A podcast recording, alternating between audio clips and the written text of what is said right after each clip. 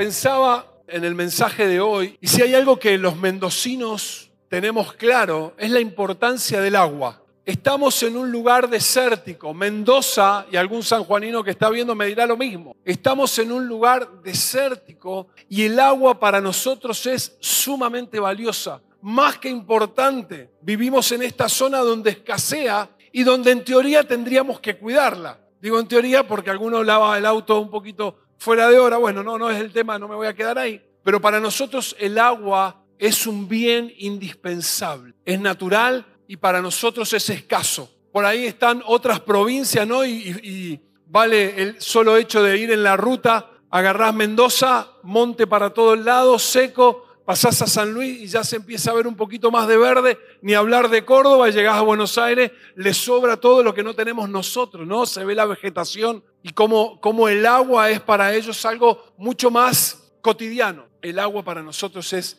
de mucha importancia. Tengo esta experiencia de hablar con mi hijo menor y me dice, no, no, cerrá mientras me lavo la mano, cerrá el agua, porque el agua hay que cuidarla, es escasa. Estamos con esta idea de que los chicos también aprendan y sepan la importancia del agua. Para nosotros, dos fuentes importantes. La primera, la nieve, y qué bueno que nevó este año, aunque los camioneros se hayan quedado un poco más de tiempo. Qué bueno que nevó. Y la otra fuente o lo otro importante es la lluvia. Cuán lindo es que llueva. Algunos, bueno, somos mendocinos, no nos gusta tanto la lluvia, pero qué lindo es la lluvia y, y cuántos meses pasan muchas veces sin que la lluvia sea para nosotros algo que llegue. No está. Tres, cuatro, cinco, seis, siete meses sin lluvia.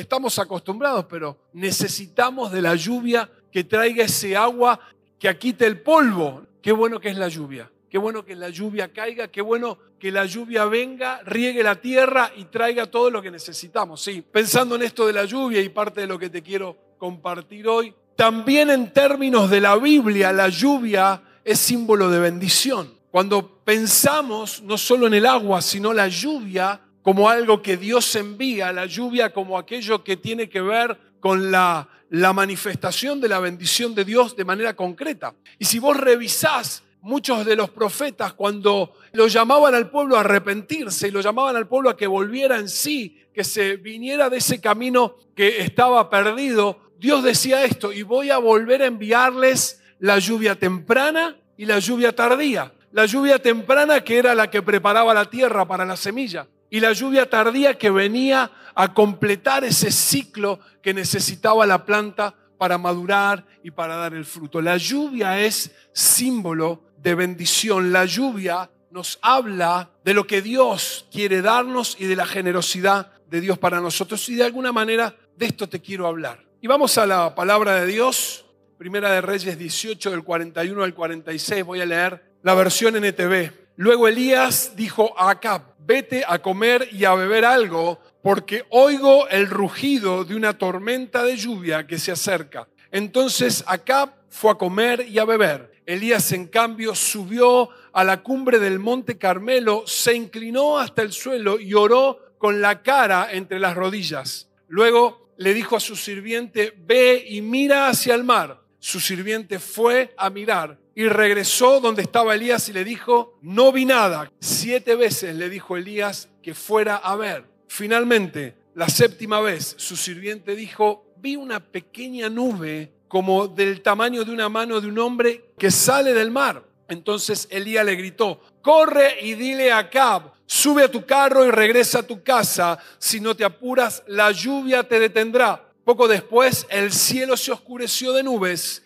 se levantó un fuerte viento que desató un gran aguacero y Acab partió enseguida hacia Jezreel. Entonces el Señor le dio una fuerza extraordinaria a Elías, quien se sujetó el manto con el cinturón y corrió delante del carro de Acab todo el camino hasta la entrada a Jezreel. Este es el relato de hoy y está en un contexto particular. Lo recordamos para poder hacer un poquito de historia. El pueblo de Israel, para variar, estaba mirando para otro lado, servía a otros dioses, se había olvidado de Dios y por causa de esto Dios había cerrado el cielo. Elías oró y hacía tres años que no llovía, tres años que no había agua, tres años que no venía lluvia. Por lo tanto, en este contexto, sequía, animales que se morían, falta de cultivo y todo lo que podía traer como consecuencia el que no lloviera. Este era el contexto de Israel, en esto estaba, pero resulta que Dios le habla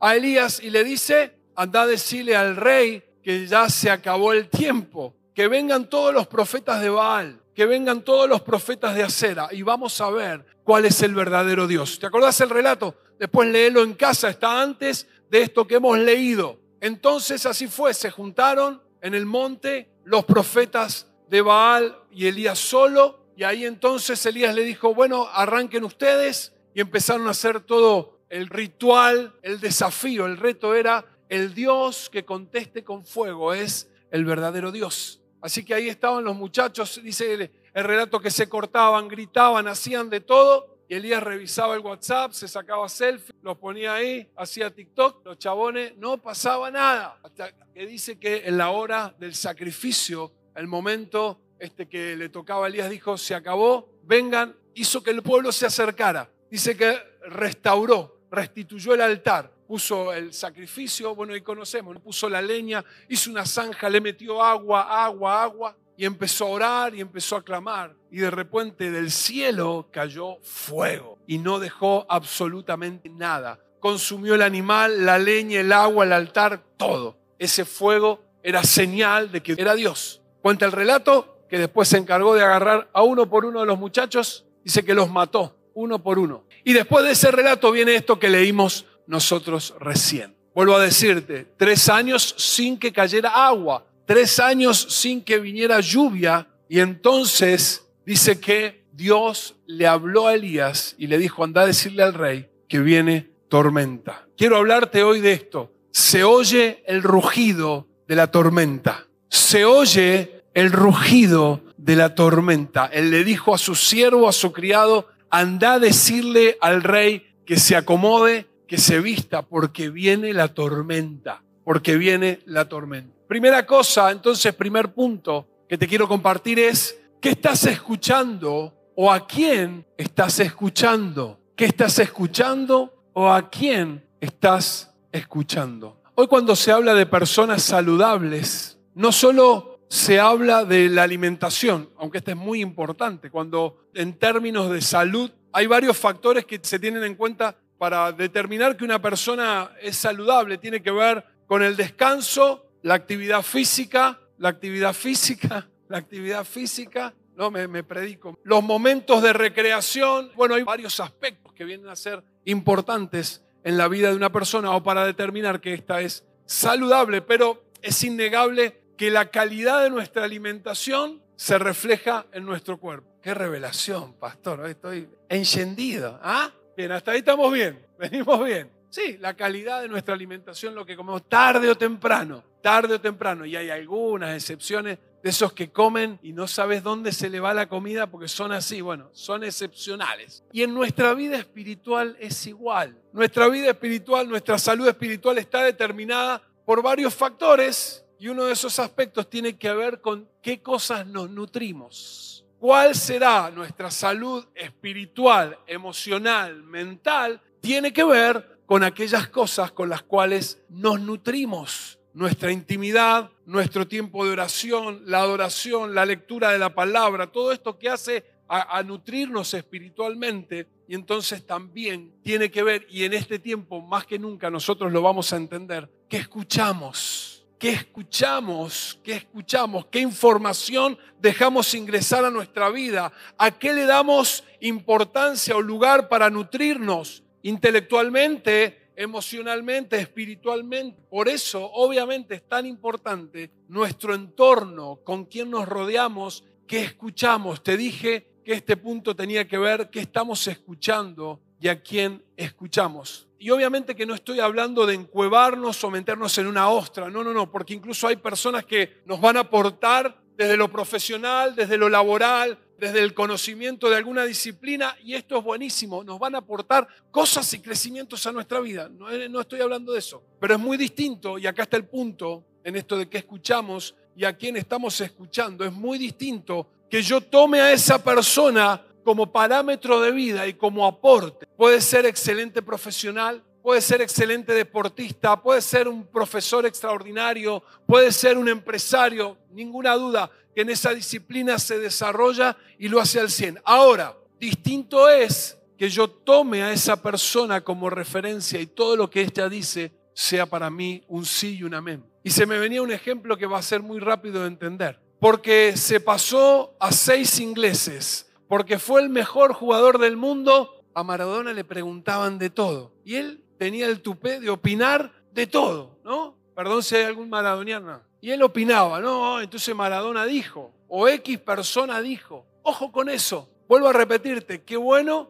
que tengamos referentes en cosas que son importantes de nuestra formación, de nuestro crecimiento profesional, pero ojo con que esas personas sean las que nutren tu vida emocional y sobre todo nuestra vida espiritual. Hoy más que nunca, hoy más que nunca hay ruidos sonando alrededor de todos nosotros, voces, información, dichos y todo lo que podamos hablar y escuchar, ruido que está a nuestro alrededor. Y una de las cosas que suelen tornarse una dificultad para nosotros es qué debemos escuchar, qué filtro, qué es lo que escucho, qué es lo que tomo. Tomo esta información porque tengo que estar informado, pero ¿y esto esto es importante, me hace bien? ¿Cómo golpea mi realidad? ¿Cómo golpea lo que pienso? Me ayuda a armar un concepto, me ayuda a establecerme, me ayuda a estabilizarme. Esto que estoy escuchando, que es para mí información de la realidad o lo que fuera, o aún de situaciones familiares, emocionales, me sirve, me suma, me aporta. Y hoy, hoy sobre todo, debemos cuidarnos de la negatividad.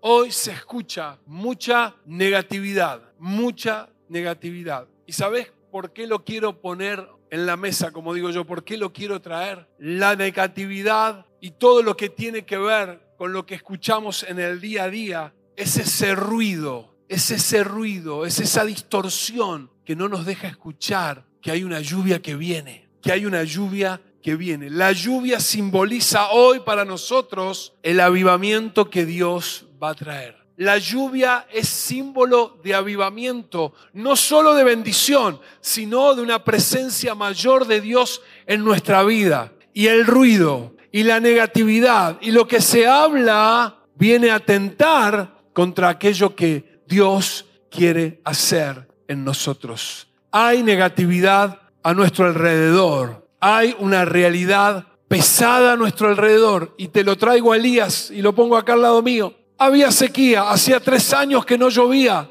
Esa era su realidad. Lo que le decía es, se están muriendo los animales, no hay fruto, no hay agua para tomar. Y él dijo, escucho el ruido, el rugido de una tormenta que viene escucho el rugido de un agua, de una lluvia que está viniendo, las voces extrañas. Y oré por esto, y oro por esto, mientras la palabra de Dios va corriendo, el Espíritu Santo traiga y te manifieste y te hable puntualmente qué es el ruido en tu vida, qué voces negativas están tomando importancia, qué cosas no nos están dejando distinguir que hay algo que Dios está trayendo. ¿Sabes cuál es el mayor problema, creo yo, entiendo yo humildemente, de las voces negativas y todo lo que es ruido y no nos aporta? Termina en desánimo. Cuando ese ruido, esas voces se hacen tan fuertes en nosotros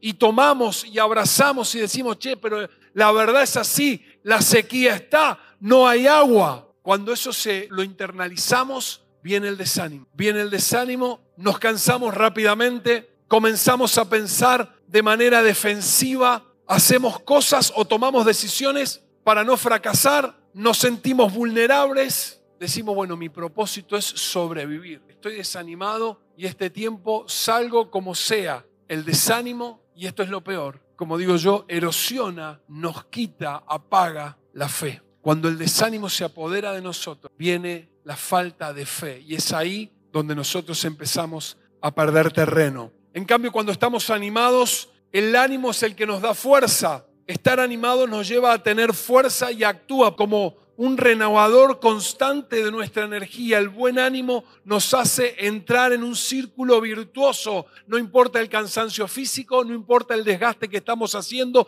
no importa lo que nos está pasando. Nosotros con ese ánimo que viene sobre todo, sobre todo del Espíritu de Dios, vamos hacia adelante. Podemos experimentar que las fuerzas no se acaban, dice la palabra, como el búfalo, siempre fuertes como dice el profeta, que lo decíamos el domingo pasado, correrán y no se cansarán, caminarán y no se fatigarán. Podemos experimentar que las fuerzas, nuestras fuerzas, siguen intactas. ¿Qué estás escuchando? ¿A quién estás prestando atención? Segunda cosa, segundo punto que nos devuelve este relato, vuelve a mirar otra vez este para mí es el punto más difícil para mí. Dice que lo mandó al siervo y le dijo, no hay nada, no veo absolutamente nada. ¿Y quién pudiera ir contra el siervo o el criado si él no estaba viendo nada? Él no veía nada, no había chance, lo mandó a mirar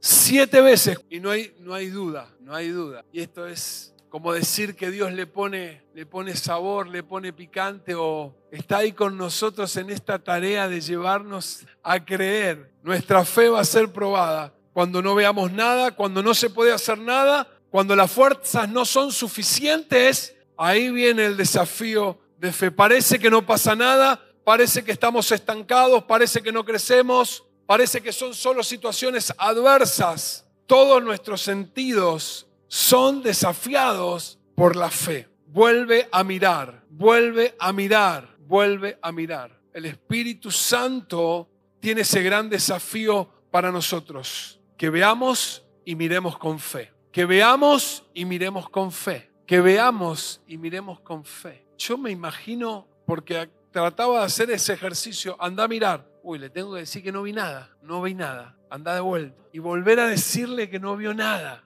anda de vuelta a mirar. ¿no? Y ese ejercicio, ¿para qué te pensás que son las situaciones que nos tocan? Primera de Pedro dice que para que nuestra fe sea probada es lo que nos pasa.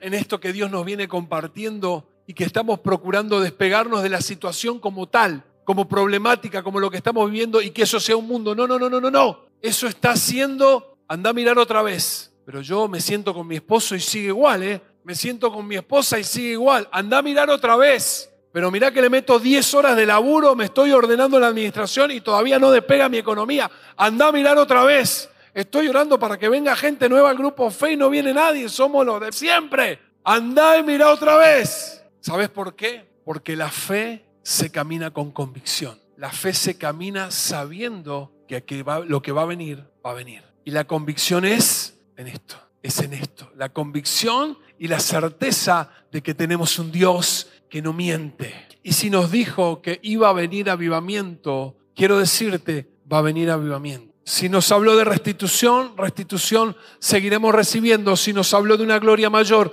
una gloria mayor vendrá. En esta dinámica lo hemos, lo hemos charlado varias veces, que el Señor Jesús tenía de desafiar a los discípulos, denle de comer ustedes con esto, con esto. Ustedes dicen que falta para la cosecha, yo les digo que los campos están listos para la cosecha. Y ellos estaban mirando lo mismo que él, pero él decía, los campos están listos. Dios le dijo a Abraham, levanta la vista y mira hacia donde logres ver, todo eso te daré. Hasta donde tu vista llegue, hasta donde tu mirada llegue, todo eso te daré. Entonces la secuencia es, creemos, miramos con fe y ejecutamos. Lo hablábamos la semana pasada. Esto viene a ser como un complemento de la palabra de la semana pasada. Decíamos esa esperanza activa. La secuencia es creemos la palabra de Dios, miramos con fe y ejecutamos. Y ejecutamos. Y te lo decía recién, en nuestro actuar está implícito sostener lo que creemos. Lo que creemos. Elías y esto es interesante. No solo se quedó con lo que Dios le había dicho, no solo se quedó con que estaba escuchando que venía esa tormenta. Dice que Elías se arrodilló, escondió su cabeza entre las rodillas y mientras esperaba que el milagro sucediera, oró. No salió de esa condición, de ese estado de orar, de clamar. Él había escuchado, él sabía que la tormenta venía, pero él se fue a solas. Cantábamos recién, no escucho nada a mi alrededor, solo vos y yo. Mirá si el Espíritu no nos anticipó esta palabra. No hay nada a mi alrededor. Te escucho a vos, te escucho a vos. Se arrodilló. Lo expresa y lo, y lo describe. Se arrodilló, metió, cosa que yo no podría hacer, su cabeza entre las rodillas. Pero esa actitud de decir, acá me quedo postrado, orando hasta que esto suceda. Es una dinámica espiritual, familia, es una dinámica espiritual. La palabra la tenemos, orá. Mis hijos Dios me dijo que iban a estar acá, orá. La salvación de tu gente, orá. La sanidad espiritual de tu familia, orá. Orá, clamá, no dejes de hacerlo. No escuchó nada distinto de lo que Dios le había dicho. Y eso es el espíritu de la oración, el espíritu de la intimidad. Estar acá, lo decíamos, no escucho más nada que vos y yo. No tomó en cuenta nada distinto a lo que Dios le había dicho. No es aislarnos, es quitar el ruido y las distorsiones que son contrarias a la palabra de Dios. Él creyó que la lluvia venía. Él creyó que la lluvia venía. Estos son los momentos, estos son los momentos. Este es el tiempo que estamos viviendo para concentrarnos solamente y simplemente en lo que Dios nos ha dicho. Quiero que tomes en cuenta, quiero que atesores esto. Este tiempo en el que vivimos, personal, familiar, ministerial, como país, solo tomar en cuenta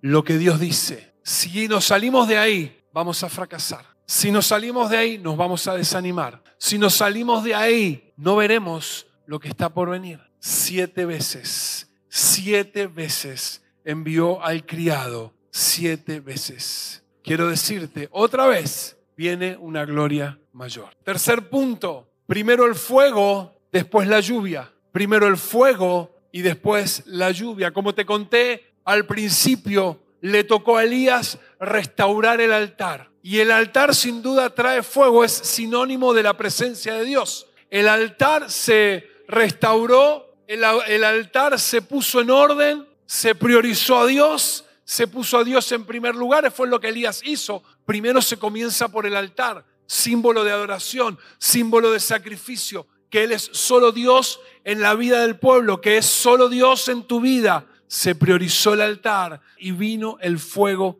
sobre esta experiencia que tuvo el pueblo y de esa manera demostró, quedó demostrado que Dios era Dios, que no había otra. El fuego simboliza esto, lo dijimos recién, el fuego simboliza la prueba de nuestra fe, la profundidad de nuestra fe. La vida no tiene raíz profunda si no es a través de esta experiencia. Dice el Señor Jesús en el relato de la parábola del sembrador que esa semilla que cayó sobre el asfalto o que cayó en la piedra o que cayó entre espinos no tiene la profundidad porque cuando viene el primer problema, esa semilla se deshace, ese fruto cae, queda sin efecto. La vida que no tiene raíces profundas es ahogada por preocupaciones, y lo dice el Señor Jesús, por las riquezas, por los valores que este mundo tiene. El fuego, la prueba, lo que Dios trae es para darle profundidad a nuestra vida. Es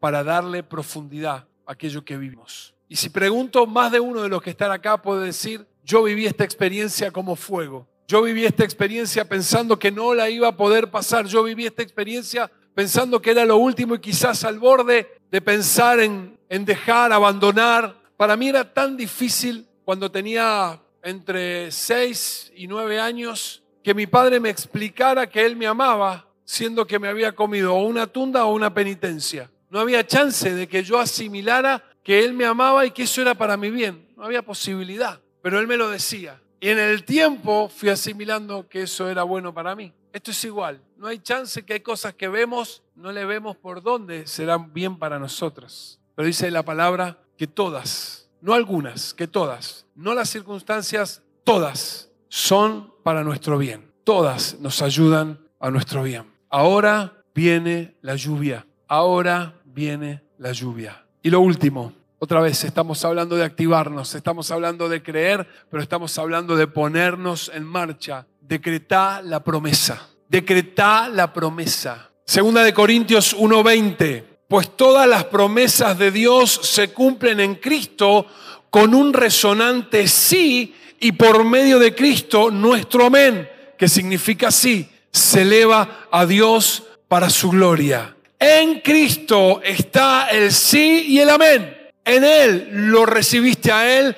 Cristo está en tu vida, es tu Salvador, es tu Señor. Por lo tanto, en Él se aglutinan todas las promesas. En Él está el sí y el amén. El sí y el amén. Todas las promesas y todas las bendiciones confluyen en Cristo. Si estamos en Cristo, sobre todos nosotros reposa ese sí y amén. Sobre todos nosotros reposa el sí y el amén. Te dije, tenemos que decretar la promesa. Tenemos que dejar de ser sobrevivientes de la situación X. Ejemplo, ya pasó el COVID. Saben que pasó el COVID. No, nuestra vida, nuestra vida no tiene que ver con antes y después del COVID, aunque pasamos situaciones dolorosas, no hay duda. A todos nos tocaron cosas dolorosas que vivir y atravesar, pero nuestra vida se marca en un antes y un después de Cristo, no antes y después de X situación. Fue dolorosa, fue impactante, pero ya pasó. No podemos seguir siendo sobrevivientes. No podés seguir anclada o anclado a esa situación X que viviste hace tanto tiempo. Seguramente fue dolorosa, fue complicada, pero quiero decirte que en Cristo está el sí y el amén. El sí y el amén. Dice segunda de Corintios 4, por tanto, como creí, por lo tanto hablé. Como creí, por lo tanto hablé. Tenemos que cambiar nuestra manera de orar. Tenemos que cambiar nuestra manera de orar. Tenemos que cambiar y darle un vuelco, una transformación a nuestra manera de intimidad con Dios. Tenemos que aprender a orar con la Biblia. No, yo no tengo palabra, nunca vino un profeta, nunca nadie me dijo nada. No te hace falta absolutamente nada de eso. Acá tenés todo lo que vos necesitas para que tu oración tome dimensión espiritual. Jesús, ¿para qué nos enseñó de que venga el reino? ¿Para qué dijo, che, incluyan en la oración, venga tu reino? Le dijo a los discípulos de Juan, anda a decirles lo que estás viendo, que los cojos caminan, que los ciegos ven, que los muertos son resucitados, que el reino ha venido. Jesús enfáticamente como prioridad nos dejó en la oración, oren para que el reino venga. Tenemos que dejar de ser sobrevivientes. No estamos para estar a la defensiva, no estamos para eternamente recibir cachetazos. Hoy Dios nos dice, cambia tu manera de orar, cambia tu manera de intimar, dale un vuelco, no es un lugar, tu momento y tu tiempo de oración no es lamento boliviano, dirían los enanitos verdes. Tu tiempo de oración tiene que ser un tiempo espiritual poderoso. Es ahí donde hay transformación y se provoca que lo que Dios tiene para nosotros venga. No he visto justo desamparado ni su descendencia que mendigue pan. Todos palabras que me encantan y cada tanto repito. El que habita el abrigo del Altísimo mora bajo la sombra del Omnipotente. Jesús diciéndole a María y a, y a Marta, te dije que si crees verás la gloria de Dios. Ah, no, bueno, pero eso era para sacarlo Eliseo de la cueva. No, no, no, no, no. Eso es para que si vos crees, veas la gloria de Dios. Veas la gloria de Dios. Dice la palabra en Joel, derramaré de mi espíritu sobre toda la humanidad.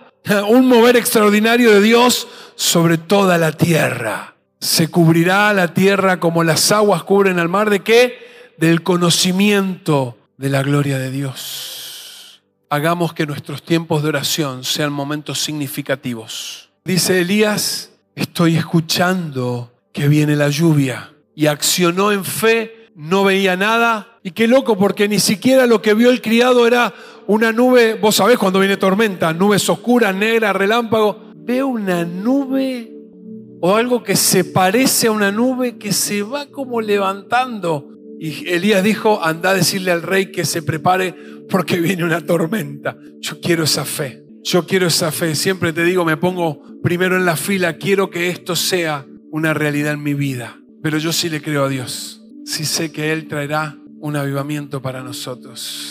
Si me dejas un bonus track, me impactó esta última parte, el versículo 46. Entonces el Señor le dio una fuerza extraordinaria a Elías, quien se sujetó el manto con el cinturón y corrió delante del carro de Acab todo el camino hasta la entrada de Jezreel. Acab era un chanta.